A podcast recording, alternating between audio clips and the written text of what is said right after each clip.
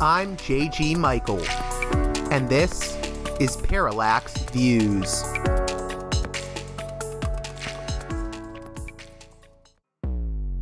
Hello, this is Mike Swanson. In a few moments, you're going to listen to another segment of Parallax Views. But before you do that, let me tell you about my new book, Why the Vietnam War. It's a sequel to my previous book called The War State, which has lots of positive reviews on Amazon. It's been out for years. But this one is a more detailed case study of how the American empire and national security state operate using Vietnam. And I believe it shows also how things work today, how policy is actually made and why. So grab the book on Amazon.com, Why the Vietnam War.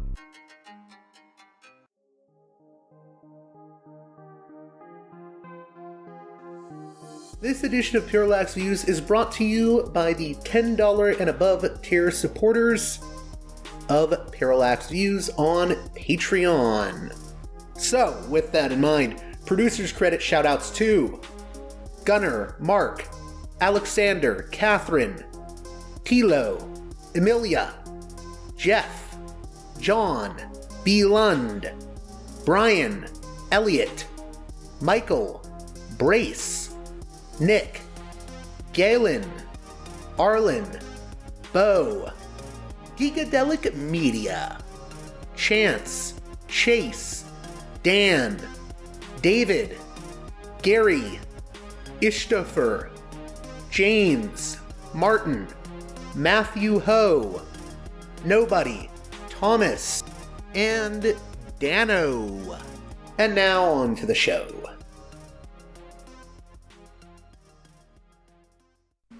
Hey there, Parallax Views listeners. On this edition of the program, we've got a double feature for you. Later on, we'll be hearing from Mickey Huff of the media watchdog group Project Censored about his organization's latest book, Project Censored's State of the Free Press 2023. But first, Mike Swanson of Wall Street Window returns to discuss the Silicon Valley Bank collapse and the state of the economy. So, with that being said, let's get right to it. The hot story the Silicon Valley Bank collapse with Mike Swanson of Wall Street Window.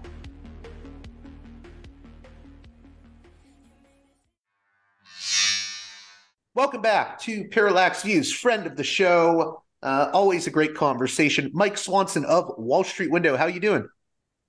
Oh, I'm doing good. It's good to talk with you. So, Mike, the reason I wanted to have you on, and I know we're not going to necessarily talk about this specifically in that much detail, but maybe the bigger picture around it. Uh, the Silicon Valley, Silicon Valley. I got tongue tied there for a second. Uh, the Silicon Valley bank run. Uh, what has happened with this? Because I've been focused so much on foreign policy news lately that this like completely blindsided me. And I have, you know, so many listeners that want to hear about it. And I almost feel ill equipped because I've had my eyes on other things. So, what is going on with the Silicon Valley bank run that happened? Well, I mean, obviously, it's it's it's the news cycle item. Uh, I, would guess the past couple days, all the turmoil it's caused in the financial markets, the Federal Reserve has done an incredible uh, intervention in, the banking system. Some are calling it a bailout. Uh, the website Axios has said they've nationalized the banking system, and that's a mainstream uh, news website, I would say. I don't think that's true. Uh, what they have done, though, is they have came out uh, over the weekend of a plan in reaction to this giant failure. I'm looking at the Wall Street Journal, and this is the uh, they have a yeah i'm looking at the front page. I want to give you the figures right here but they had assets of 209 billion. This is the biggest bank failure th- since 2008 um, and then other banks failed. There's a crypto bank that failed a week or two before this one. And um, uh, in the afternoon on friday bank stocks small regional bank stocks were crashing 30, 40, 50%. Um, and regional bank stocks are like local banks. Uh, I myself have bank accounts, you know, checking accounts at two local banks that are classified as regional banks. So that that's a I wasn't. Uh, I'll tell you how I reacted to it in a second. Uh, to give you an idea of what I really think about all this and and the the bigger importance of it all. But this Federal Reserve stepped in. So what happened to the Silicon Valley Bank? Uh, it specialized in lending to so-called technology startups, crypto companies, uh, venture capital firms. Right. I was going to say our friends in the tech bro world, who uh, I know you've often yeah, been very yeah. critical of. yeah, so that that was my reaction. I don't. I, I'm, I'm skeptical of these people. I don't. I, I think people worship them too much. And I, I've made a headline story: Tech Bro Bank, you know, causes this chaos basically because I like to make fun of them. But what happened was their the the value on their ass the value on their balance sheet, their assets declined uh, last year by roughly 20%. I'm looking at the figures. And at the same time, people withdrew money slowly. And then uh, this month, they tried to withdraw $40 billion. The bank didn't have enough uh, on hand liquid, uh, uh, assets to, to pay this. So it failed. And the danger was people see this failure and they get scared is my bank going to fail or this other or you know what other banks are going to fail and so all these bank stocks were basically crashing and the fed announced that they would backstop all banks by uh, there's FDIC insurance. If you have a bank deposit, it's insured up to two hundred fifty thousand dollars because this FDIC FDIC insurance. The Fed said we will now help banks if they need to, um, you know, pay off their depositors, all banks, by creating an emergency lending program that if you give, if your bank, you give them this, you know, some collateral, they'll basically give you an interest-free loan, and this program is going to be in effect for 12 months. So that action is what Axios was calling bank nationalization. I, I would disagree with that characterization because it's a 12 month program, you know. Um, and they did let this bank fail here. It, it, Silicon Valley Bank is is going to vanish. Uh, so I, I, don't think this is not exactly like 2008. It, it's quite quite different in some ways. it's it's it's um it's happened more suddenly. Um, I used to trade a hedge fund 16 years ago and trade my own money. In 2008, uh, people watched that Big Short movie. It's a great explanation of what really happened there. But I was aware in January 2008 of banking problems that these mortgages, subprime mortgages were zero, they represent 10% of the balance sheet. And I knew that for 10 months before it mattered, before the stock market reacted to it. And here, what is one of the interesting things to me about this story is uh, it happened so suddenly and spread the contagion spread so suddenly too. So why do you that, think that, it happened so suddenly? Can you speculate on that? I'm not really sure. Um, okay, it's it's well. Let me step back and to answer that question. Um, the cause of this is different. Um, so in 2008, these these securities are worth nothing that these banks own and represented 10% of their balance sheets. These, these were insurance uh, giant investment banks. Um, you know, they, they're getting these subprime securities and, and buying them, putting them on their balance sheets and so forth. This is much different.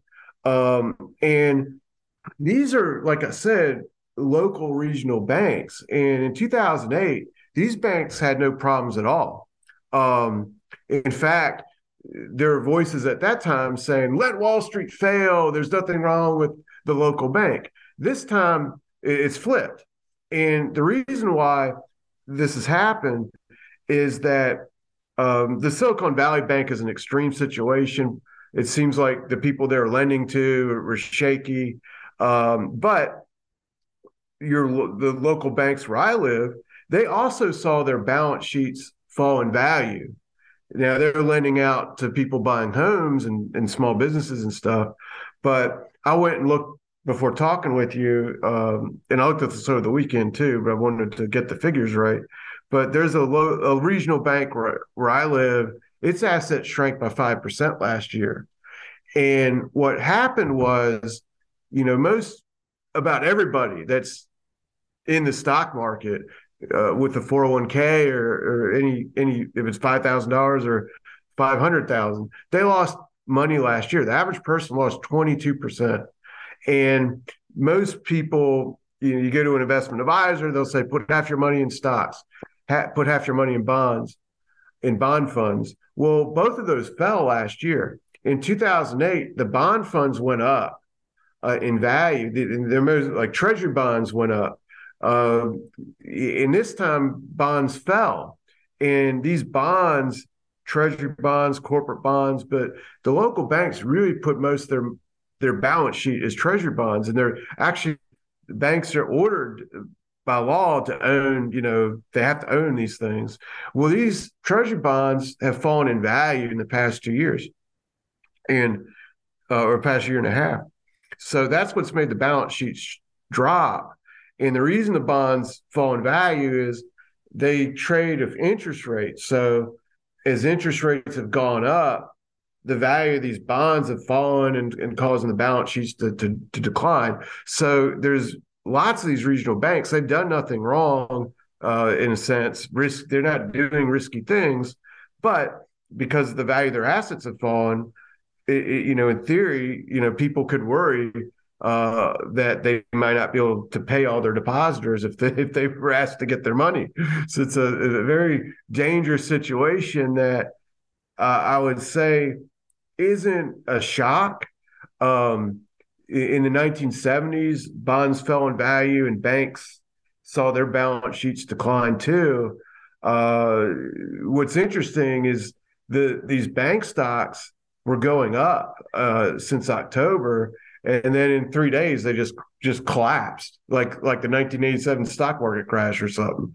So so to me that that's the you know the sudden thing that that is you know uh, different than uh, and unusual. And the explanation is, I guess, complacency of stock market traders and investors. They may know these problems or, or could exist, um, and I knew they existed because uh, I knew what happened in the '70s, and um, I mean, so the news doesn't shock me. But when the stocks go up, you just think, oh, everyone's ignoring it; it doesn't matter, or maybe it, maybe, yeah, maybe it doesn't matter because at the same time, these banks are, are, they can make more revenue with, with higher rates.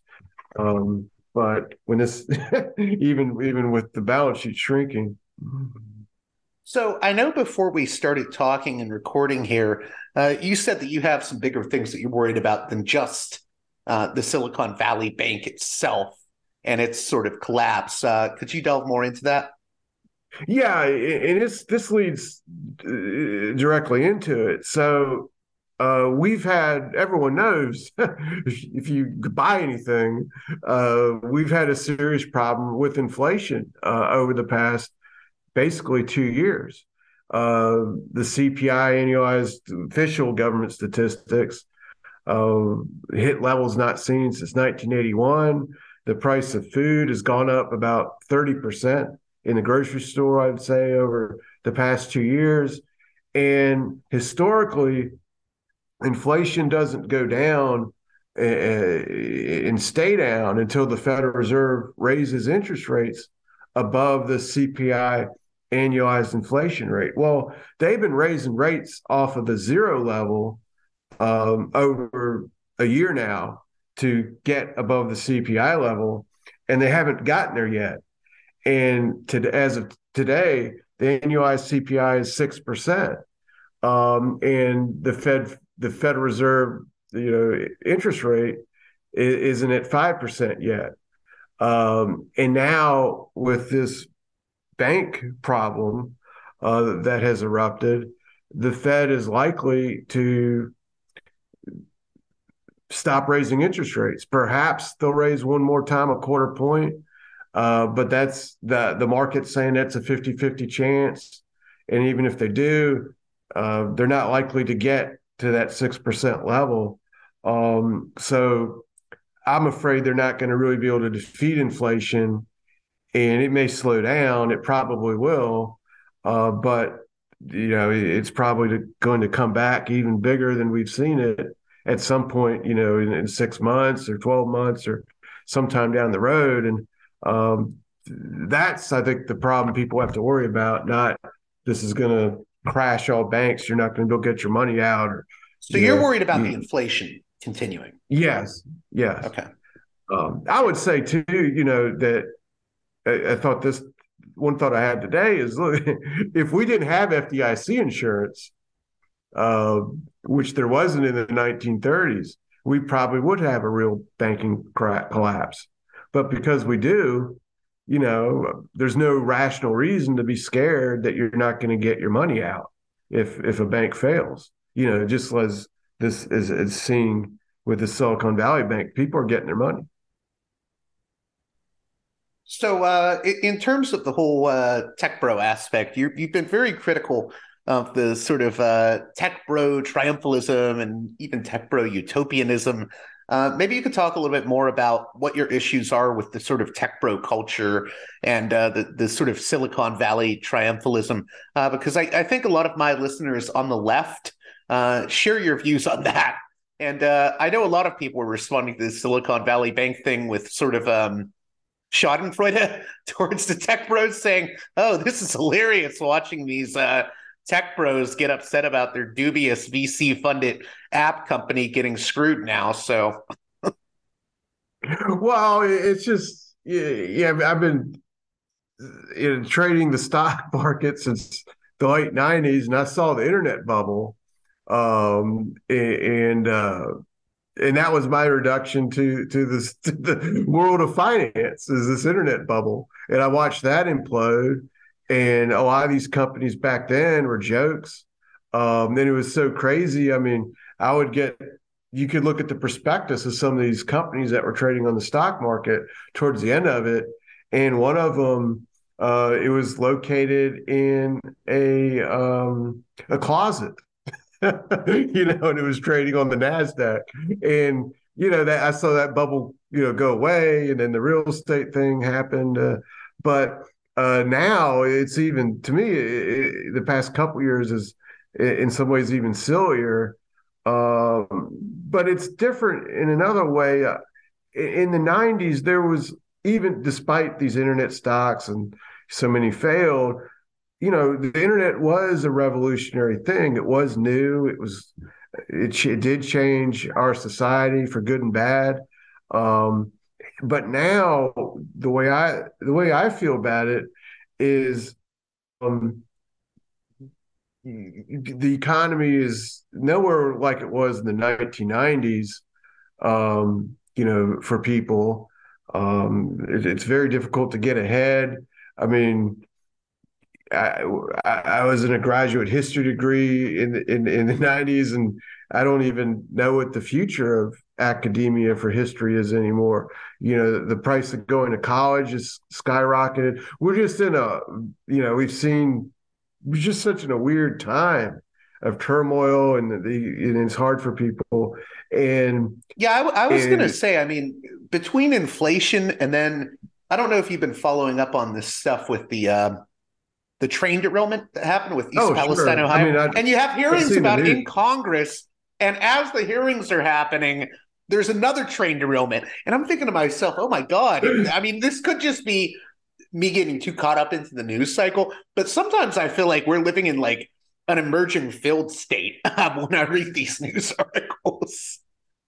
Well, I mean, that's the that's the example now. Like all those wildfires in California, it's like something is always every you know the, this bank thing it's it's like it'll go away and something else will happen. But you know while all this is our daily lives and what we see in the news um so many people are like deify these tech billionaires. And and they talk all this utopia stuff. And to me it's just fantasy and silliness.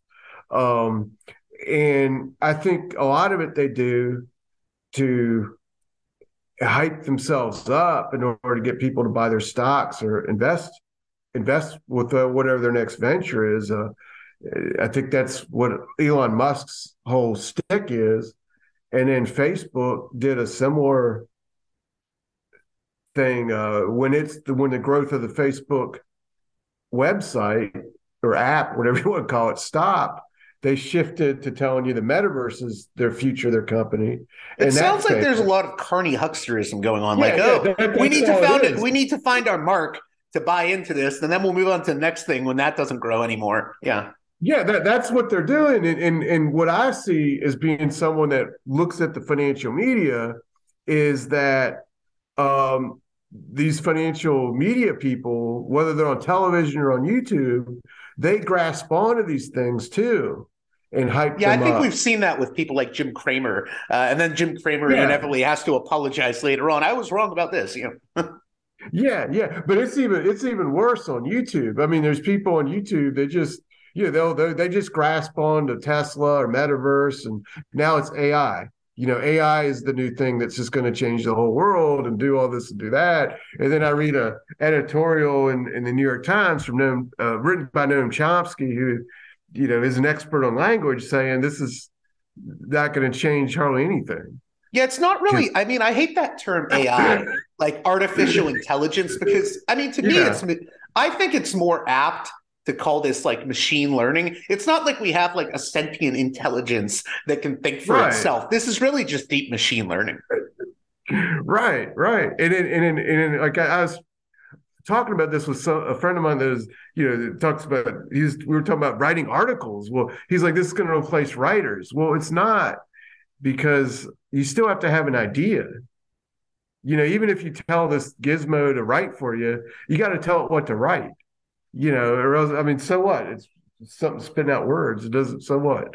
You know. So well, it's it's really like it, you know what I mean. I've played around with this whole Chat GPT thing, and really what I'm yeah. noticing is it's really just collating uh, all this data from like the search engines and then spitting it back out at you. So really, it's like uh, you know, it's it's like the it's like uh, basically an app that is is having you, the monkey, look back in the mirror at yourself because it's just throwing back all the stuff we've already written, you know, if that makes sense. Yeah. I mean, it's not, and also it gets a lot of things wrong. I would not say to use it for research because, you know, I, I will do research for a show and I'll be like, hey, Chat GPT, can you give me information on this subject? And if it, especially if it's like a newer subject, it'll just give me wrong data points.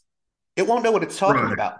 I, I was uh, uh researching for a show um, on Team Jorge, this uh, private contractor firm, the Israeli private contractor firm. And I was asking it for background information on the uh, guy that runs it, uh, Tal Hanan. And it was saying, oh, he has a sister company called the Iron Dome.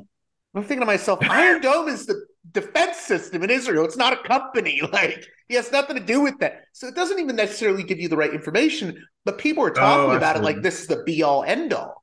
You see what I mean? Like, it doesn't even it, it will often give incorrect information.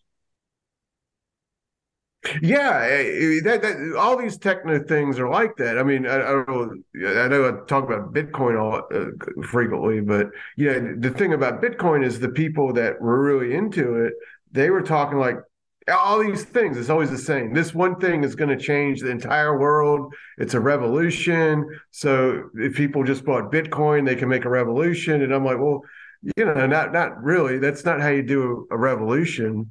And to me, it, it, you know, buying a stock isn't going to do a revolution no more than if I go in a sports book and and, and bet on the Lakers or something. I mean, it's yeah, just don't, don't get me wrong. By the way, I'm not saying that like these uh, technologies don't have function. I think there is use for this Chat GPT sure. thing, but like the way people make it out to be that we're on the cusp of the final technological revolution. It's like when Aldous Huxley gave the speech about the ultimate revolution. That's what these people are doing. They're talking about it like this is the be all end all.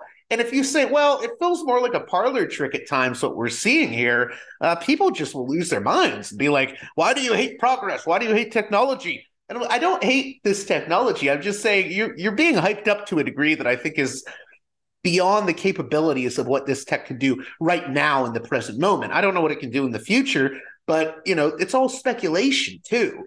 You know, like yes, this this can do great things, this Chat GPT, but we shouldn't over uh, hype what it can do right now, and we don't know what it's going to be able to do in the future. Yeah, and frankly, I, find it more uh, humorous. You know, now I mean, I, I try like on Facebook, my my personal account, to make fun of you know these things because it just to me just kind of funny and silly, but but whatever, you know. But um, yeah, it, it, but people have a false sense of empowerment through all this stuff too. Um, you know, the the whole thing about the Robinhood trading was a was a perfect example of that. Um, here here's an app. It's supposed to uh, you know, you're going to be equal to Wall Street. They were telling you two years ago, and it turns out, you know, that people just lose their money. but you know, it's just the, like like all these new things are whatever the technology is is going to solve all your problems. Or why do you or, think you know, people forgot about the Robinhood app? Like it's almost like we've learned no lesson from that whole fiasco.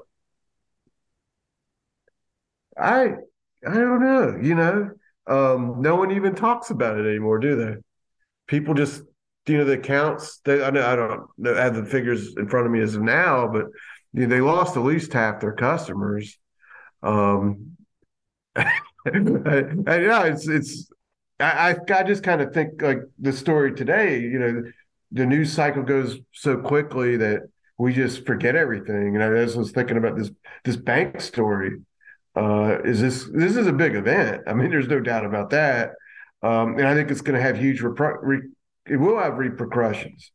The the Fed probably will stop raising interest rates if, if they aren't going to do it anymore. But also these banks themselves. I mean, even though I was saying I'm not worried about them, you know, this massive bank bank failure, it's very likely that um, a lot of these local banks, just banks in general, are going to start foreclosing on people in order to you know, I, I just can see it happening. Um, because you know they they need to do something to, to, boost their earnings, their balance sheets. The CEOs, the people running the banks, their stocks have crashed, and they're going to want to tell their board members, "Oh, this is what we're going to do now." I think they'll start, you know, foreclosing on people. They will. They probably will be more cautious in, in lending. So these kind of things can affect the economy. Um, I think that that'll be the economic impact, not you know like this is they're going to close, you won't be able to get your money out. So going back to the conversation we were having at the beginning of uh, of this discussion, um, w- with regards to comparing, you know, what has happened with the Silicon Valley Valley Bank and 2008. Uh, there's all this talk of billouts. Can you just, uh, I guess, readdress that really quickly, the issue of billouts and whatnot? Well, I mean, in 2008, when they they they only let a couple banks fail. Uh, Lehman Brothers went away. Uh, for for example, Lehman Brothers was the real big one, and uh, well, what was the one in in March that year? Uh, anyway, there, there's a couple a couple big ones, but not but that was it. They stopped after Lehman Brothers. They stopped, and they did bail these people out in the sense that um, they didn't let the banks fail. They the Fed set up that TARP lending program, did this QE, bought the assets off the bank's balance sheets uh, that were worth zero, and gave them money for them. Um, and and and the bank CEOs then went on to give themselves bonuses and and so forth. So it was, a, you know, really a scandal, and um, they could have done what they're doing now, which they are letting the Silicon Valley Bank fail. That's why I don't call it a bailout like like 2008. Um, however, they are they are guaranteeing deposits. They are taking action, which uh, I don't think uh, has ever been done before. I don't think the Fed has ever said we're going to create this special lending program. So if you go, if you need to pay people beyond that FDIC insurance, we're, we're there for you. That that is pretty. Uh, that is a new thing. So I mean, it, it, it is a serious action by the government, but it, it's not. It's not the same as 2008. Yeah, real quick, I, I, should clarify what I said earlier because I don't want to get my facts wrong. When I mentioned the Abacus Bank, I just meant that uh, they were like aggressively prosecuted uh, compared to the other banks. Um, I, I still think they're around, so it's not like they went under or anything. But um, uh, what I was going to say is, do you think this like special lending program and this Fed intervention uh, is going to cause a backlash? Because I'm already seeing people call this a bailout, and there's people I know that are very upset about it. Um, do you think they should be upset about it, or do you think they're overreacting? What, what's your general take on that? Uh, well, I was looking today at some, you know, I, I know I'm not reading these stories, I just see the headlines. Uh, look, but supposedly on Fox News, uh, they were blaming the this failure on the bank being woke somehow, and this made them make bad investments. And and then I was looking at some libertarian uh, websites like the Mises Institute, and they were blaming it on uh, the Federal Reserve interest rate policies creating bubbles and so forth. Um, yeah, that's that's interesting because I'm I'm seeing I, like I'm looking at like Jacobin right now, and they have an article by yeah. um, uh, Branko Marcetic, uh, who's been on my show before. But he's looking at it like you know Silicon Bank, uh, Silicon Valley Bank the, this was all their fault. It was corruption, financial recklessness, poor decision making, uh, and he's sort of arguing that like what why why should there be this special lending program for them? So you have all these different uh, groups like the libertarian end uh, with von Mises. You have Fox News saying, "Oh, it's the woke banks." You have the left saying, "Oh, screw these banks." Um, yeah, yeah. Yeah, everyone, you know, which is so common nowadays uh, with any topic, I guess, but they're all spinning this to fit their narrative or, or the talking points that they almost always use or the, the issues they care about, I guess might be the better way to put it. In some cases, they may have some arguments, but I'll just tell you, I mean, my initial response to this, I was I was on uh, uh, I got a colonoscopy Friday morning. I had to go to the doctor get a colonoscopy. So the night before the stock market was falling. This was a little bit in the news, but I wasn't I couldn't pay attention because I'm taking the prep and then I go to, to get the operation and get a, come home. And the first thing I did was turn on this the television and the headline appeared about about the bank, you know, and I said, well, I guess I'm gonna go to sleep and then wake up and sell a lot of stuff. But I wasn't scared, you know, because I knew they they wouldn't let the regional banking system fail. So it's it's it's more than just this one bank. Uh, if they let the regional banking system fail, you know, thousands of local banks across the United States, we would be in a Great Depression environment. I mean, that's what caused the Great Depression. It sounds so, like your concern is these regional banks, and uh, you know, I mean, yeah, Silicon yeah. Valley Bank, it's collapsed, it's done, it's gone.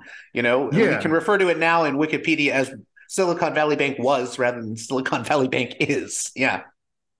Yeah, exactly. So I'm not. I, I don't know. If, I'm not. I can't say I'm angry about it. I mean, it's.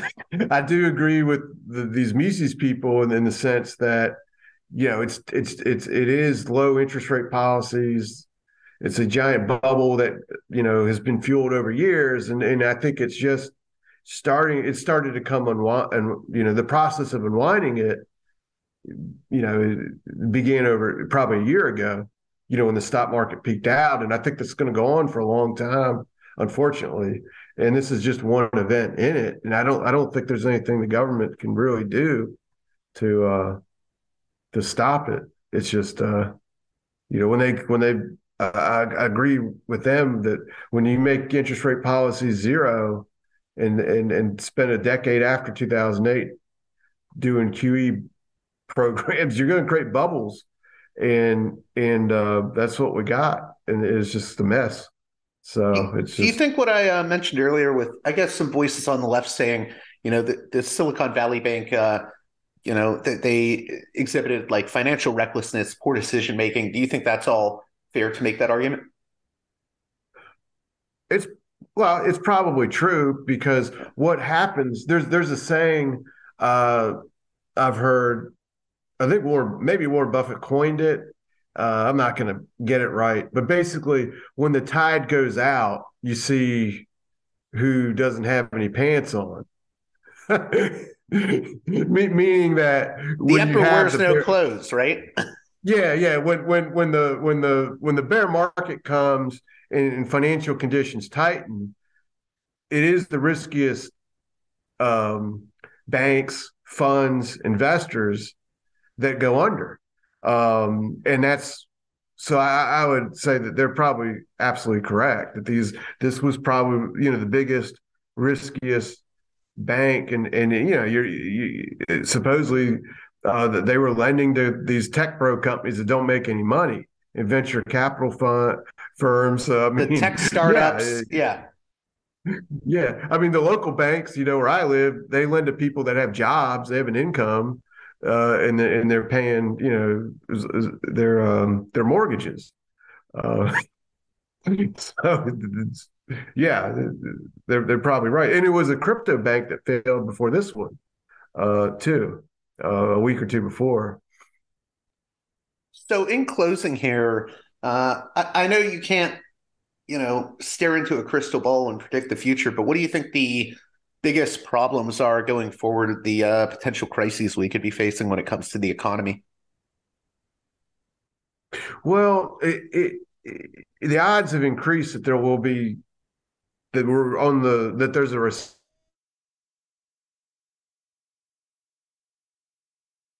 the banks are likely okay, to so, tighten their so you cut out. I don't know if the NSA is listening or oh. maybe tech bros are uh, wanting us not to speak about this, but you cut out when you said the odds are increasing. yeah, the, uh, the, odds are increasing that there's a recession coming uh, because banks are going to tighten their lending conditions. There's something called the yield curve that's been a, a, a, historically as an accurate recessionary signal. It it flashed about six months ago and it tends to indicate there's a recession um, six to like 20 months in the future. Um, and and so my, my fear is there will be a recession, not like a depression or something, but a slowdown in the in the economy. And then out of that, there'll be another lot of inflation like like we've experienced uh, or have been experiencing. So, so th- those are my real concerns going forward uh, about it. I I don't know if you can answer this, but um, you know, we've talked in the past about how there seems to be these problems that exist just within the the, the way the system operates. Um, you know, I know you mentioned Peter Thiel, uh, sort of alluding to that in speeches where he talked about, you know, there, there's issues with the way capitalism operates in the U.S. and it's creating these problems and contradictions that we can't uh, really deal with. Do you think that's still the case? Um, yeah, I forget it I, was mean, exactly I, what you were saying that in reference to last time we spoke, but I think you know what I mean, right? Yeah, yeah. I, so the the libertarian um, Austrian economics type of thing that they lay out is that the Federal Reserve is the cause of the imbalances we have in the economy, the bubbles, so to speak. Um, and they have the theory that the problem is the Federal Reserve tries to control interest rates and no one knows the perfect rate of interest. So they're prone to make mistakes and they err to being too uh, expansionary with monetary policy uh, because they don't want to risk blowback from causing recessions. And the history of interest rate policy, you know, seems to is evidence of that, but it's not. I don't think complete proof that that's a total uh, answer to the cause of the problem. So, um, I I'm not exactly clear what Peter Thiel meaning is in the things he says, but um, I would say that there does appear to be, or there has, I don't know if it's an appearance, there's been too much capital that's been created over at least since the 90s. Right, right. And, That's what I was trying to get you to talk about a little bit. Yeah, yeah, yeah. yeah. there's too much capital that's been created, and that's the cause of the bubbles. The the the, the Austrian people say that's caused the too much capital is caused by the Fed, but uh, it, you, you know I'm not a Marxist expert. I've only read a little bit on it, and, and from what I understand, a, a, a more left a left wing type argument is that uh, the companies make profit. Uh, some of it they redistribute into their business. If they make a lot of profit, then they don't really have a good place to put it. So they have to invest it in securities um, and, and, play that game. And that's what companies have been doing. They've been doing these stock buybacks. Uh, some just buy bonds of other companies and, and so forth. And uh, so I think it's a it's a good question. Is is the excess capital caused by the Fed, or is it caused by the fact that the capitalist firms, I suppose, have gotten so big and dominated the economy so much that they have problems finding good places to make meaningful investments in their own business. So they're forced into speculation. Um, and and that seems to be really a big part of it. It's, yeah, that, that a, then that they're forced into speculation that leads to speculative bubbles, and it it's almost yeah. like a snowball effect. Yeah, yeah. So, and, and the thing about the Fed is what I, you know, I, like I said, I started out in the '90s, and and I encountered Ron Paul talking about this Austrian economics theory, and I thought that's a great explanation. But now, you know, um, the thing about it is the as time has gone on, it seems to me that the Federal Reserve is, especially the past couple years, is not so much driving interest rate policy and, and and doing all these things, but simply responding to events all the time, and um, even the changes in interest rates seem to be just reactions to what the bond market's doing, and not them directing things. It's it's almost um, like they're being confronted by a behemoth that they can't really control. They're they're trying to react like 500 different things at once, so they can't really yeah. direct everything. Yeah, yeah, that's that's what I've come to believe. And in fact, um, at, at one time, a couple years ago, that the Fed re- re- released transcripts of all their meetings, and I went back and looked at the meeting they had when Nixon took the dollar off the gold standard in the 70s and they didn't know he was going to do it. And in the minutes, they they were saying, "Oh, this is just be for a couple weeks." Well, well, what that was one of the biggest changes in in monetary history for the United States, and it wasn't just a couple weeks; it, was, it, went on forever.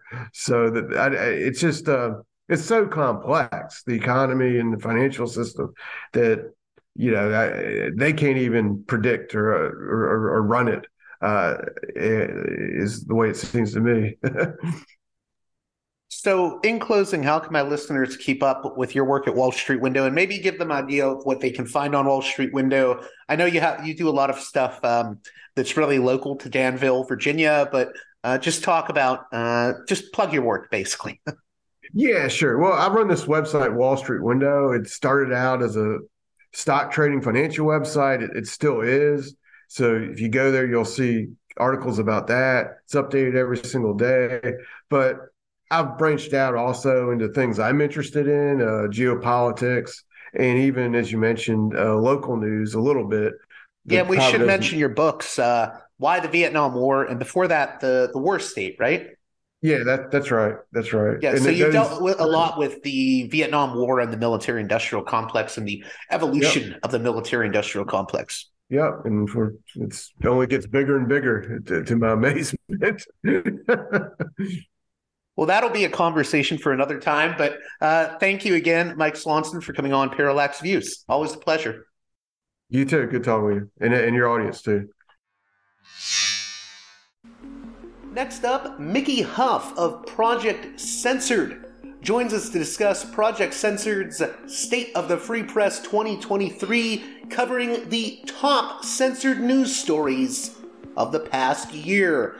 In the course of this conversation, we'll be talking about the problems with corporate media, big tech and surveillance capitalism, and how disinformation and propaganda can exist not only through foreign state owned outlets, but also here in the US through the corporate media ecosystem.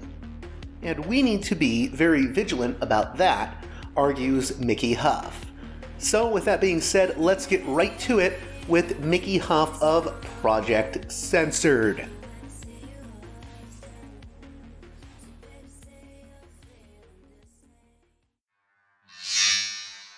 Welcome back to Parallax Views, a guest that we always have join us at least once a year, if not twice. Uh, Mickey Huff of Project Censored. They're telling you the news that we don't always hear about in the mainstream press, and they're holding the corporate media's feet to the fire for decades now. How are you doing, Mickey Huff? I am doing pretty well, JG. Thanks so much for having me back on Parallax Views. It's uh it's always uh an interesting conversation with you. So there's no dull moments. You you do a lot of great um, a lot of great work, and it's an honor to uh, be reinvited uh, on your program. So thanks for having me. So, Mickey, you have uh, a new project censored book, State of the Free Press 2023, and you also have uh, some other publishing efforts now. Could you tell us a little bit about that?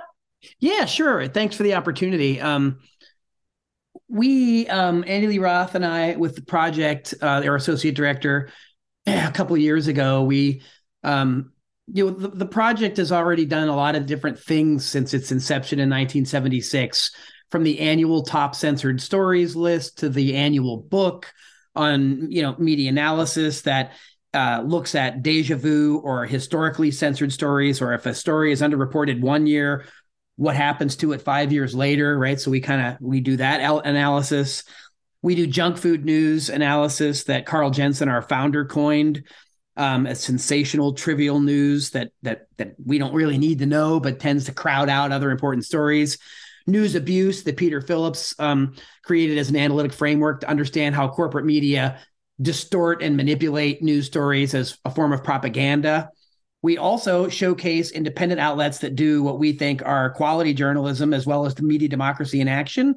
So we also showcase solutions journalism and other types of work. We've got the uh, weekly radio show on Pacifica Radio. We've got several documentary films. Um, and we figured, well, we also publish a lot of other people's work. So why not create a publishing imprint? so we created the Censored Press, which is an imprint, and we are partnered with our publisher, Seven Stories Press. So now we're joined in this endeavor at the Censored Press. We've published two censored annual books so far. We have published this book, The Media and Me, a guide to critical media literacy for young people. It's one of the only books that addresses critical media literacy education for middle school uh, up through high school and uh, good even for community college level. We've got study guides for that. We've got you know uh, video tutorials and, and workshops. So the censored press is really showcasing a lot of our educational work, our media literacy work. We also, and I'm telling you this for several reasons. Uh, one, of course, is to answer your question and let your your viewers and listeners know what we're up to. The other is is that I'm sure you'd be interested in having these folks on your program, and I'm pretty sure you've already had at least one of them on. We just published last week Kevin Gosztola's book, Guilty of Journalism: The Political Case Against Julian Assange. Um, it in fact got rave reviews in Harper's and uh, a few other places, and of course Daniel Ellsberg himself refers to Gosztola as a go-to source on the Assange case. Um, so that book is just out, and coming out in um, May, maybe April, May, is Going Remote, Adam Bessie and Pete Glanting's graphic journalism book about teaching during the pandemic, um, the sort of insidious nature of surveillance capitalism in higher education. Uh, there's a lot going on there, but so the the not short answer to your question is that we've been up to a lot. The Censored Press is our latest endeavor. You can learn more at censoredpress.org or to find out about any of the things that I just mentioned that we do and have been doing for a long time, you can go to projectcensored.org. So, with regards to State of the Free Press 2023, the, the latest Project Censored uh, sort of roundup of the past year's news and censorship of the news, I think it's important that we talk about you know the problem with you know corporate controlled media uh, and the issues surrounding that? Because we hear a lot about, uh, oh, you know, foreign actors and, and foreign propaganda. Uh, we hear all about that now in the media. And I do think, you know, uh, foreign countries have their own interests and, and they'll do uh, foreign propaganda. But we also have our own propaganda problem at home uh, when you have, you know, entire news outlets run by people like Jeff Bezos and these mega billionaires. Uh, could you talk a little bit about that? Yeah, actually, you know, you may have noticed this year um, in the we have a great forward by Heidi Boghossian talking about a lot of challenges that the the challenges uh, uh, uh of Americans to do journalism here. We're 42nd on the Press Freedom Index, so that's that's a far cry from the we're number one exceptionalist ranting that we hear all the time about the United States. Um, but Andy and I go on in the introduction to talk about uh, the so-called free scratch that billionaire press right? We don't really have a free press. And as um, the great media critic who had a column for the New Yorker for years in the mid 20th century, AJ Liebling, once quipped, um, free press belongs only to those who can own one. Um, and of course, Liebling wasn't the first person. His his column, by the way, historically is really important. It was called the Wayward Press. Um, the one article I'm referring to from 1961 is called "Do You Belong in Journalism?" Um, I'm I also have a historian hat as well as a media critic and other things on, and I think that history has a lot to teach us contextually. Um, because even though what we're facing right now that you just described moments ago, JG, it looks different. Um, uh, there are specific elements of it that are unique to our current technological setting where we are in late stage capitalism in a news industry that's not run in the public interest. We'll bookmark that. But if you go back a century ago, this is all kicked off with Pulitzer and Hearst and the penny press and the reliance on advertising and uh, yellow journalism that really kind of discredited legitimate muckraking. Um, you know, it, it, the press was so um, sensationalized a hundred years ago, even that Upton Sinclair wrote the brass check. Um, in fact, published it and made it available without copyright, and there were over 150,000 copies um, that went out. Um, and and Sinclair was he didn't pull punches, you know. Um, he basically referred to he referred to um, chits as they're called that were issued to patrons at urban brothels. And he established an analogy between journalists and prostitutes beholden to the agenda, ideology, and policies of the moneyed elites that owned and controlled the press. Um, media scholars like Bob McChesney wrote about this years ago. I'm bringing it back up now um, because the Jeff Bezos, um, you know, the handful of corporations that control the legacy press, plus now big tech. We have Bezos in that with Amazon. We have Elon Musk at Twitter. We've got Zuckerberg at Meta. We've got Alphabet, Google, YouTube, Instagram. All of these are part of this. They're the new architecture of censorship. And we can't lose sight of the fact, as you pointed out, that this is an ownership problem. News as an industry isn't historically profitable unless it serves certain interests, and those usually aren't the public interest. And so, what we've done in the intro is we unpack this and we name a lot of folks that own you know major newspapers and by the way we are also simultaneously in a news desert crisis where there's been because of conglomerate uh, news conglomerates and big corporations gobbling up more and more news outlets, there are fewer news outlets in smaller areas. And so a lot of towns in the United States don't have local journalism anymore. They have news deserts. And that what happens is corporations kind of they'll come in and sort of like pepper the the quote news market with what they think are the stories but it's it's a lot of astroturfing and it's a lot of commercialism and they don't really report on, on things from the community base or community interest or perspective so there's a really big problem, whether it's Wall Street, big pharma, big tech, big ag, the military industrial complex. The drivers of the economy were the ones also simultaneously fueling the major media outlets who got their cash from ad revenues and investments. And that's a model that works directly against the public interest. And we outline that yet again in the book.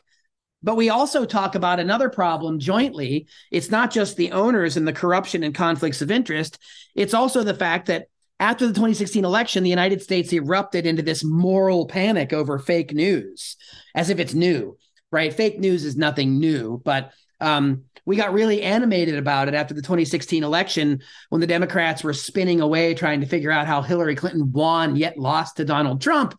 And Donald Trump never lets a good uh, tragedy go to waste for the Democrats. Uh, to, to, paraphrase Rahm Emanuel, he took the phrase uh, uh, fake news and weaponized it and called the press the enemy of the people which causes a moral panic over the crisis in journalism, which is actually pretty misguided. The way in which that the establishment is trying to rectify the declining trust, public trust in establishment journalism, is by trying to police mis and disinformation. Um, and what we believe is necessary is a more independent, robust, less billionaire owned press, one in the public interest, coupled with a robust educational campaign in civic education and critical media literacy um, maybe not the sexiest of subjects and topics for us, but we know what the problems are and we know what we could do about them. Um, we just have to try to be able to implement these things. So, look, I'm going to take a pause here and have you get in a word on your own show, Edgewise, um, because I could go on and on about this, but I'd rather have you sort of guide me where you want to go today, JG.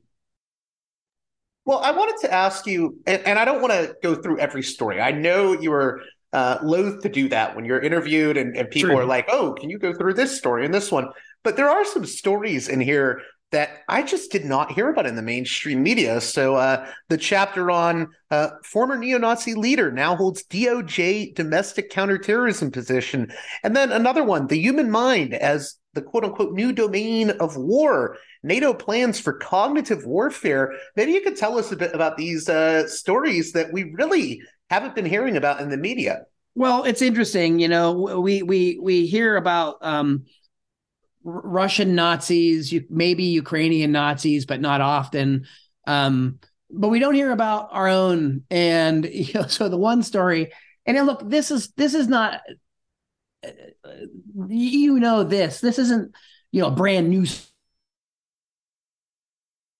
story per se there have been numerous stories over the years covered in the independent or alternative media about um, really kind of alarming numbers of white supremacists or um, racists or people that want to mete out violence on certain communities uh, of color and so on in the United States, you know, joining law enforcement, et cetera, et cetera. But this this goes really to high levels, right? The uh, Department of Justice, Department of Homeland Security. I think it's I think the American public has a right to know when certain people with certain characteristics are appointed to such extraordinary positions of power and authority almost invisibly and and look i count you as a very media savvy very media literate very well read highly educated person and uh, it doesn't matter I, i'll talk to a bunch of you and i mean i i kind of at least fancy myself part of that and there's things I don't hear of, right? When I'm reviewing the stories with students every year, there's things that I run into. So while on one hand it is somewhat surprising that you haven't heard of these stories, that really goes to show the extent to which we don't know things that we ought to know, even those of us that pay attention, right? Even those of us that really seek out to broaden our news diets and and really try to look behind the curtain to see the things that are happening that we're missing we all miss something. And this is part of what we do at Project Censored, which is we don't like to finger wag people for having, you know, maybe a, a, a corporate media diet. We like to show them what happens when they expand it or when they get information like these kinds of stories that really matter. You know, the the NATO story, the human mind is new domain of war, NATO plans for cognitive warfare. I don't know if you know this. It won't shock me if you do. Um, but part of that moral panic of fake news um, planted the seeds for a lot of efforts, what look like well intentioned efforts to combat disinformation or misinformation. Misinformation being erroneous information that gets out there um, maybe by accident or somebody didn't realize it. Disinformation being on purpose to as propaganda. Um, both happen. Um, but there was an effort to sort of, hey, we need to police that information. And so organizations like Snopes and Fact Check, um, you know, PolitiFact, uh, they kind of came out and said, well, we're going to fact check stories for you. Well, that should give us red flags immediately because no source of fact checking is objective, number one. And number two, I don't feel comfortable about outsourcing my own critical faculties to other nebulous organizations. Now, some folks may say, well, PolitiFact was part of a journalistic uh, outfit and so on, but Snopes wasn't. Um, it was just a private company with its own problems. Um, yeah, I say that's great for maybe some help, or if that's what gets people thinking critically about media, that's great. Kind of like Wikipedia maybe gets people thinking about sources behind subjects, but they're not one stop shops or be all end alls. And one of the issues that we've noticed is that organizations that quote fight censorship, like PEN America or others, they were really quick to adopt corporate solutions like NewsGuard that are big tech, uh, you know, big tech quote solutions that are run by former government spooks, people from the CIA, big tech, DARPA companies. I mean, these are not people that have the truth in mind. They have certain agendas to peddle. So back to NATO the North Atlantic Treaty Organization, one of their uh, their PR wing is called the Atlantic Council. Meta and Facebook actually employed them to be fact checkers. So how objective is NATO? Well, they went one further. NATO now is funding its own media literacy initiative. And get this, there are some media literacy organizations that are working with NATO because they think this is just a great idea. Um, NATO somehow is, a, is an unbiased, objective source of fact checking to teach media literacy to people. Uh, I mean, it's just absolutely preposterous. But what's what's good about this story too, from the Gray Zone, uh, Ben Norton, is it talks about uh, how these organizations, whether it's NATO, foreign governments, big tech companies, they know that there's a war on for your mind. And I'm not riffing on Alex Jones and InfoWars. Um, but there is, and and we in our book United States of Distraction, we talked about uh, people like Renee DiResta and New Knowledge and other people, people that were specifically worried about Russian disinformation, which is which is a thing, but not disinformation in general, right? So you know, when you're a hammer, every problem starts to look like a nail. So if you're only looking for Russian disinformation, you're going to ignore or not see other major campaigns. In fact, the United States government even just got busted this last year with their own foreign disinformation and misinformation campaigns that then get recycled as news stories back home. So there is a serious issue uh, uh, uh, regarding information integrity. There is a crisis of trust in journalism when people refer to journalism as the legacy or establishment press. What we focus on is the independent alternative press, which, while it has its biases and has its issues, it doesn't have the same overarching top down hierarchical type of, of mechanisms that are part of it. And we highlight these independent stories, like you just mentioned, JG. You won't see these stories in the New York Times or you won't see them at CNN because they're not flattering to the establishment that they serve right? And that is a form of censorship that we have focused on at Project Censored since 1976. And it really morphs into what we think is the more insidious and pernicious and far more pervasive form is not prior restraint where there's government censorship, though we know there is, whether it's the Twitter files or Trump trying to get Jimmy Kimmel fired uh, or WikiLeaks, right? Julian Assange and the trove of cables that Chelsea Manning and others leaked out that we know the government is engaging in censorship. More problematic yet than that is what we call censorship by proxy, where censorship is undertaken by private corporations, which exceed the usual legal limits on governmental censorship, right? Meaning prior restraint is about government, not business. But that censorship undertaken by private corporations that's called a news decision, quote unquote, actually serves the corporate shareholding and government interests as third parties. So it's censorship by proxy. The government didn't take RT America off the air. Roku and DirecTV did. Right? The government didn't have to say anything. Did the federal government love it last year when Russia illegally invaded Ukraine to stifle left voices of dissent? RT America has a propaganda problem. So does the BBC. So does NPR, PBS. So does that. Fill in the blanks. They all have their biases, you pointed out a moment ago. But we're only worried about Russia. right? So the BBC is fine and these other places are fine, but we got to get rid of Russia. The government didn't have to do anything. All, all they had to do was nod and be like, look, this is a problem. What shows are they getting rid of? Pulitzer Prize winner Chris Hedges, political comedian Lee Camp, uh, anti war journalist uh, Empire Files, Abby Martin. People who are critical of the Western establishment and critical of American capitalism and foreign policy were given voices at RT America because they weren't getting voices here. So they have to go to these other outlets in order to counter the establishment propaganda here. That's well, not, not only that, but you, you mentioned someone like Abby Martin. Abby hasn't been at RT for years for now. Years. I think she left in like 2014 or something. She did, yeah, totally. Yet she was mentioned in the Director of National Intelligence report after the 2016 election as one of the reasons why Clinton lost.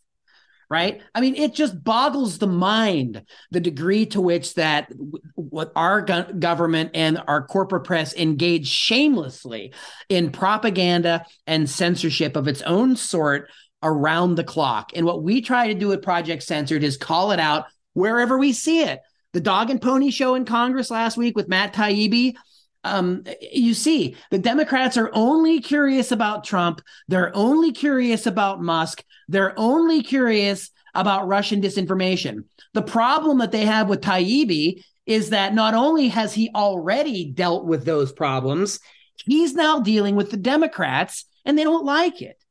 And yes, is it problematic the way those documents were leaked from Musk or whomever at Twitter to Taibbi? Yes. Has Taibbi admitted it? Yes. Has Glenn Greenwald also said that there's issues with how that's gone on and he may not even have taken them up on the offer if he was invited? Yes. Yet Greenwald and Taibbi are routine whipping boys of the Democratic Party and now many on the progressive left because they didn't stop at that line. They kept going and criticizing Adam Schiff, Democratic manipulation of information, the Biden's F- Biden's FBI putting the thumb on the scales of social media, squelching the New York Post report on Biden's laptop. You name it.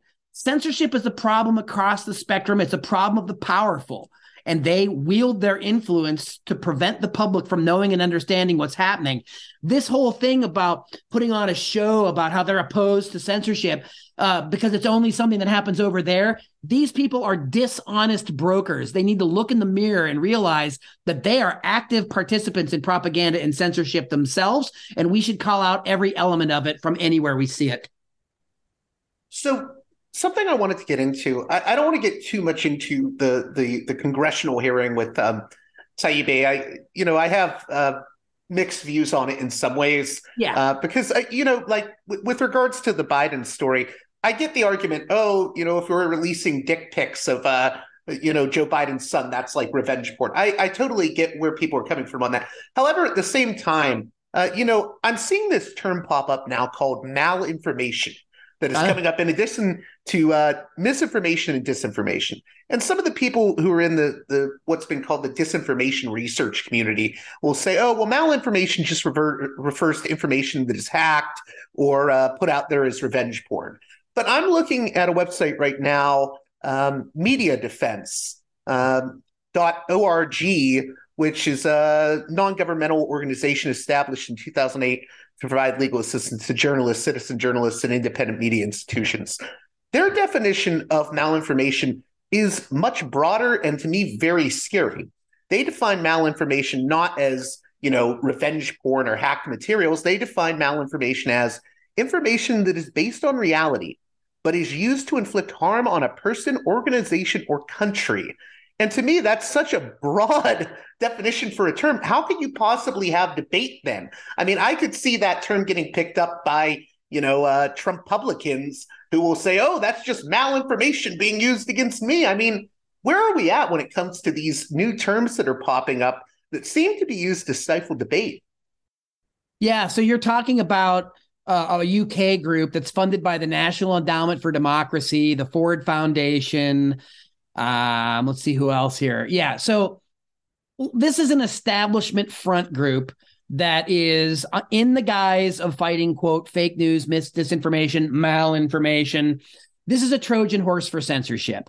As you just illustrated, it can easily be used by certain parties to squelch anti-establishment, anti-imperialist voices. Real, real quick, real quick, just just to give an example. So that definition of malinformation, uh, information that is based on reality but is used to inflict harm on a person, organization, or country.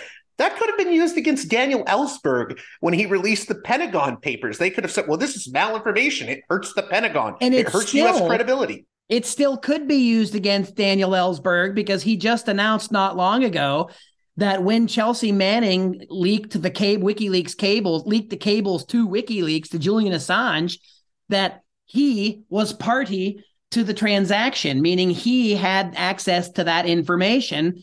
And Julian Assange is now rotting in prison in Belmarsh, right, for, awaiting some purported extradition under the Espionage Act that, that Kevin Gosztola writes about in this book that we just published, Guilty of Journalism.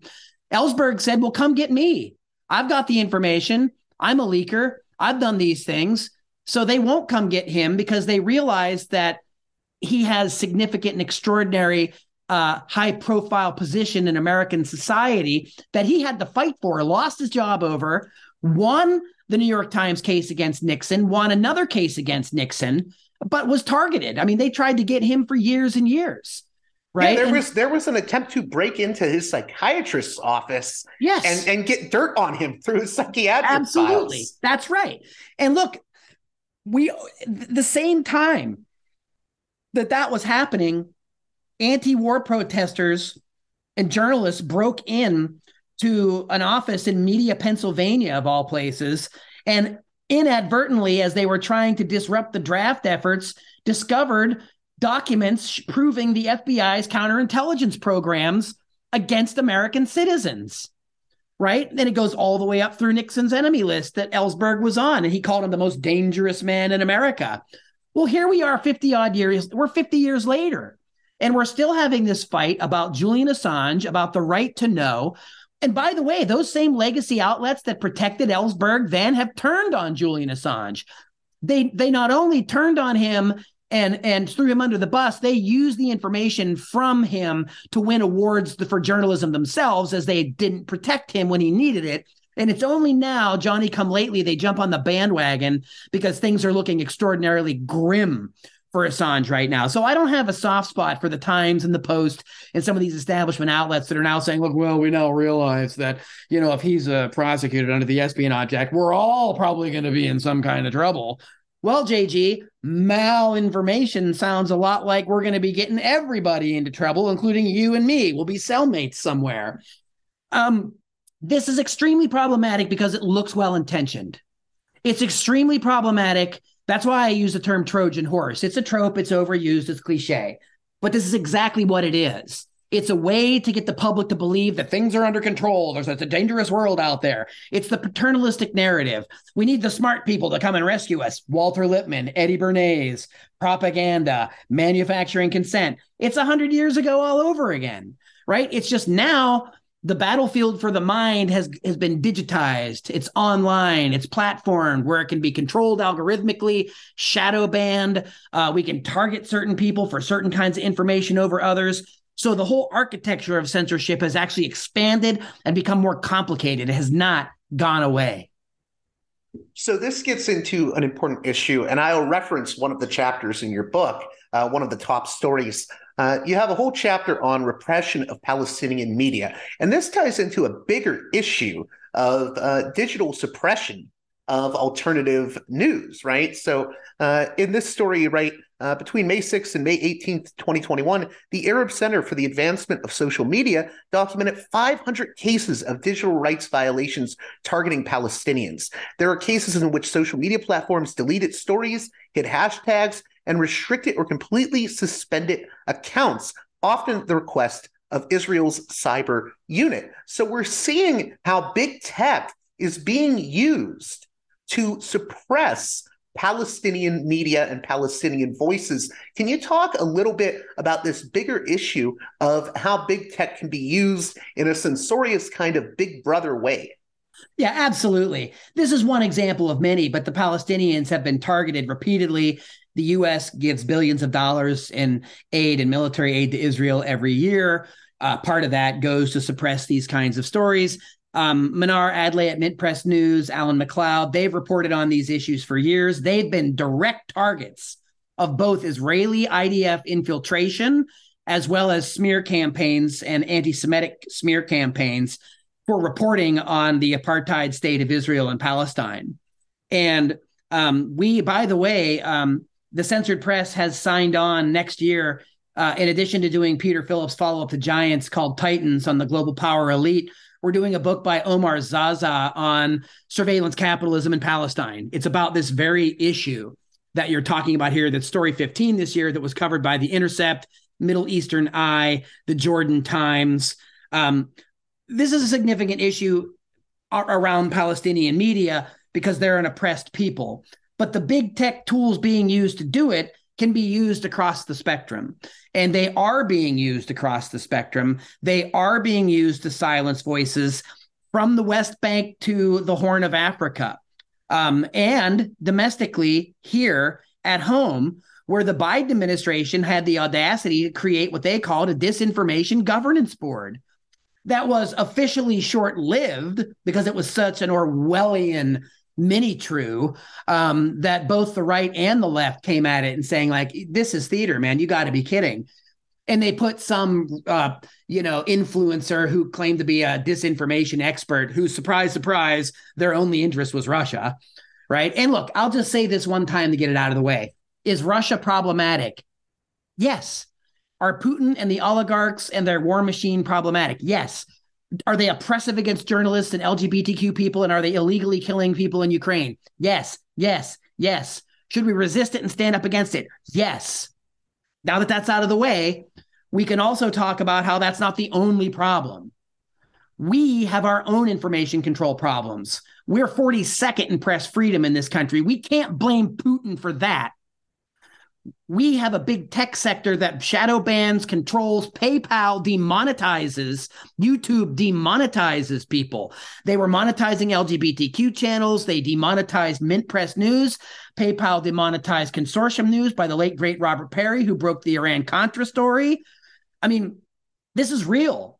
These are real efforts. So the more and more we get to the digital currency and the digital platforms, the more that's all switched on and off right? Ford just talked about creating a car that they can just turn off if you don't make your payments on time.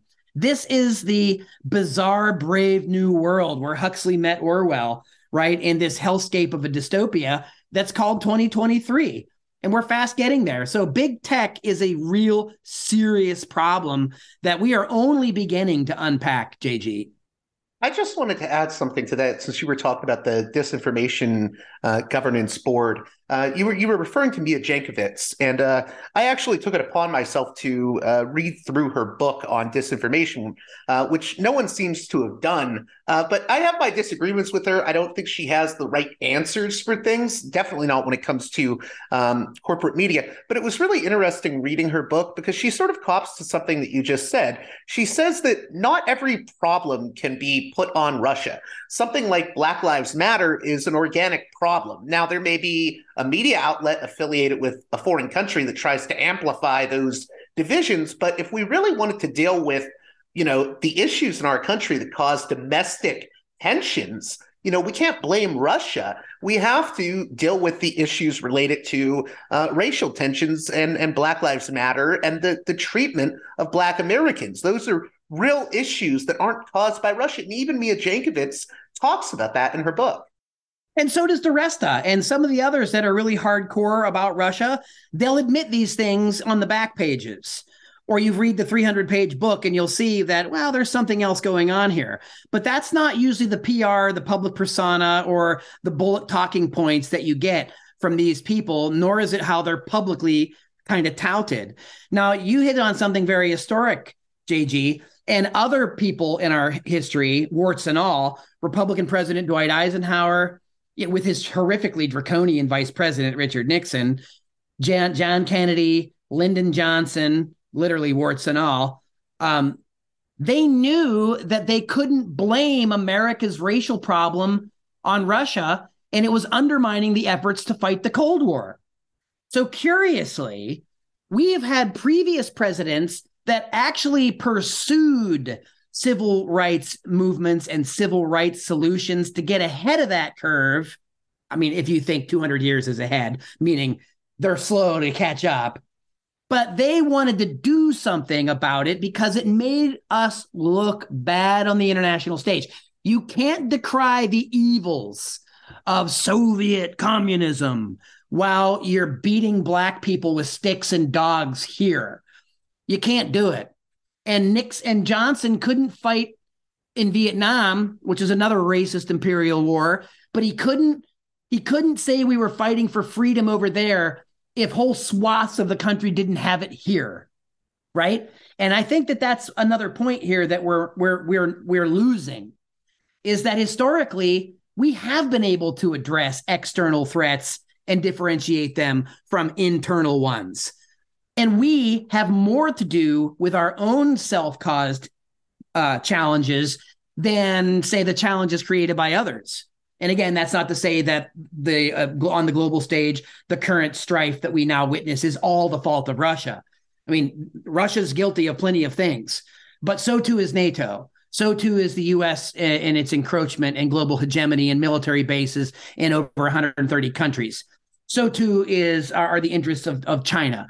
Uh, we could go on and on, but I think it's important to recognize that we should be responsible for our own information infrastructure. We're the ones that should be responsible for what we're seeing and reading. And if we think that there's too much Russian influence, right, we need to A, prove it, which they didn't do. Even the companies that the Senate Intelligence Committee relied upon, CrowdStrike, they said they didn't have the evidence, right? It was like circumstantial.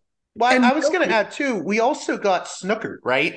Like yeah. we, we got snookered by companies like I believe it was Orbis uh, that was involved with the Steele dossier. And, you know, it turned yeah. out the Steele dossier was nonsense. Yeah. And they were a private organization that was trying to please their clients. In this case, it started with them trying to work for the Republicans against Trump and then eventually the Democrats. But they were just giving out bogus information to please their clients and make money.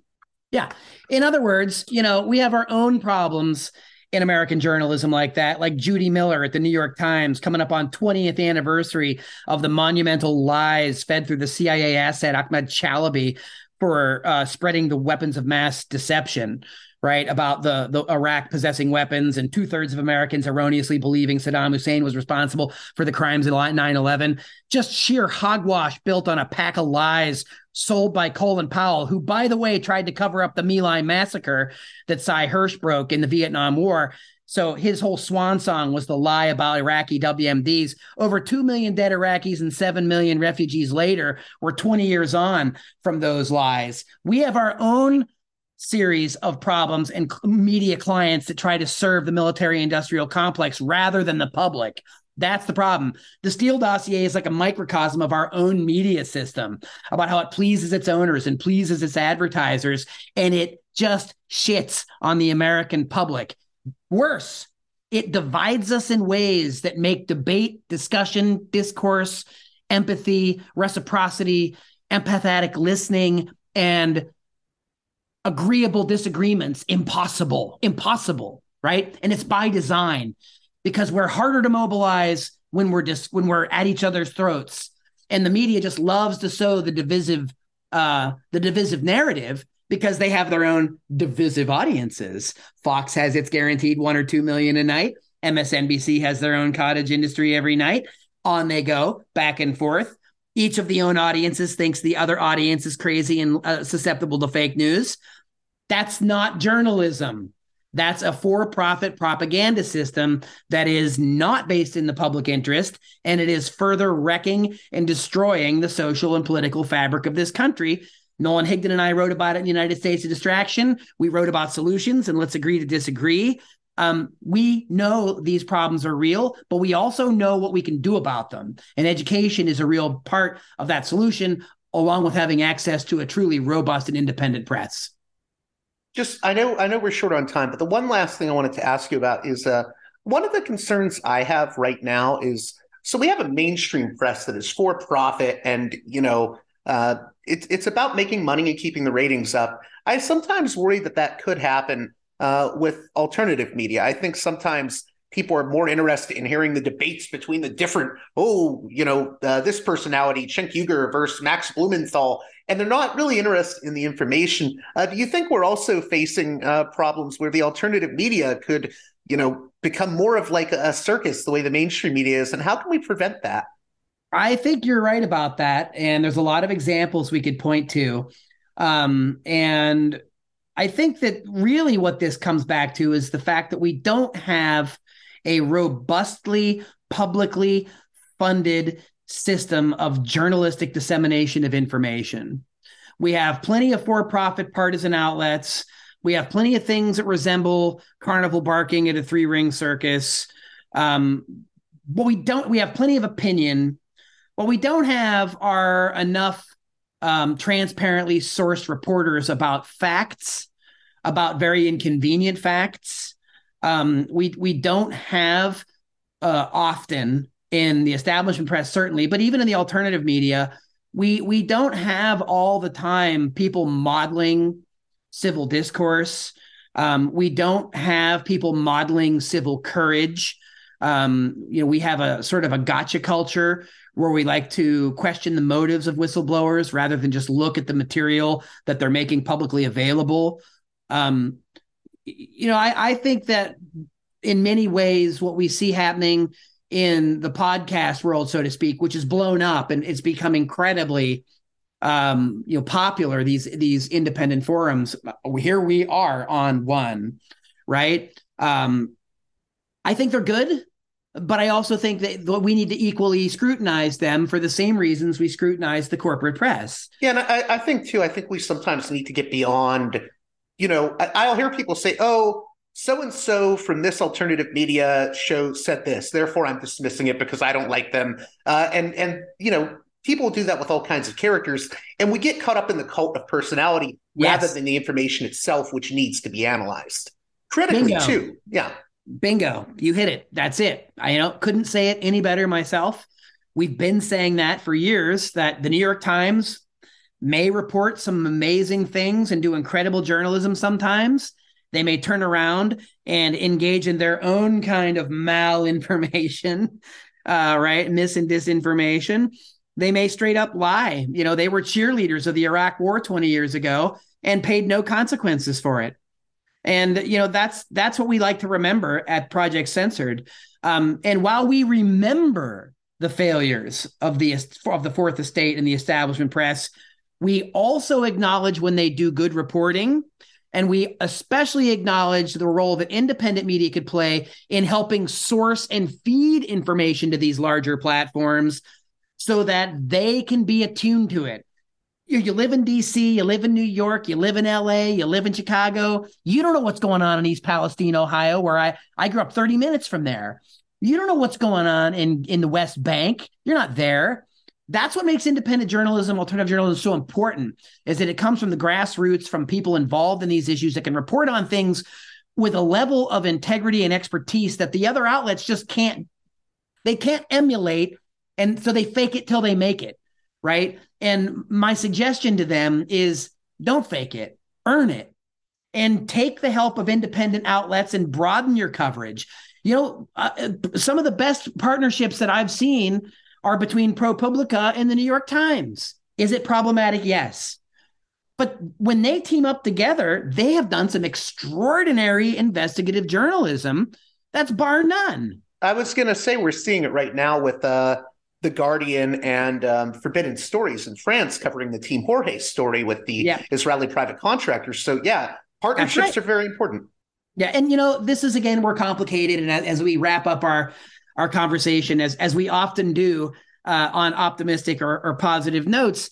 Um, we got our work cut out for us, but it's important that, and we do this at Project Censored in our book every year. These top 25 stories and the analysis therein isn't just about a failing media. It's about media that works in the public interest. And if, as Ralph Nader says, any of these big newsrooms around the US or wherever having a slow day and want to go talk to the Kardashians, pick up this book instead and go leaf to any of the stories in the top 25 because guess what? As of publication, you didn't cover it. So there you have it. You know, we are not just supposed to be the hecklers, you know, the old hecklers in the gallery at the Muppet Show.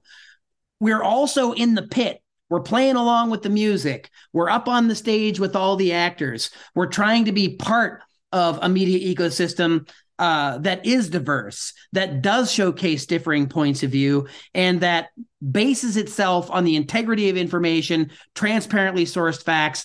And we all have to agree at the end of the day that even when we are looking at things that aren't favorable to us or our views, we need to think critically. We need to listen um, with empathy, and we need to build bridges, not walls, when it comes to some of the chief challenges that we face as a society. Because we're not going to do it from the privacy of our our little echo chambers and media silos behind our keyboards. Well, thank you again, Mickey Huff, and I hope everyone checks out Project Censored, listen to the Project Censored radio show, and pick up State of the Free Press 2023. Thanks again, Mickey. Thanks, Ben. Thanks for all the great work you do. It's always a pleasure to be on. Well, that does it for this edition of Parallax Views. I hope you enjoyed my conversations with the Wall Street Windows, Mike Swanson, and Project Censored's Mickey Huff. As always, if you appreciate the work here I do at Parallax Views, please consider supporting me on Patreon at patreon.com slash parallaxviews. And with that being said, until next time, you've been listening to Parallax Views with Parallax Views to Parallax Parallax Views with Parallax Views. The way out is not simply to say, don't do it, just to prohibit. If nothing else, if we don't do it, others will be doing it like crazy. So, you know, we have to confront the problem. But no, basically, basically, I'm I know of the great anxieties, problems, new forms of control, but it's also new forms of freedom. This is why I always emphasize that uh, uh, internet and all this new digital stuff, it's a very ambiguous phenomenon, but it's the field of struggle.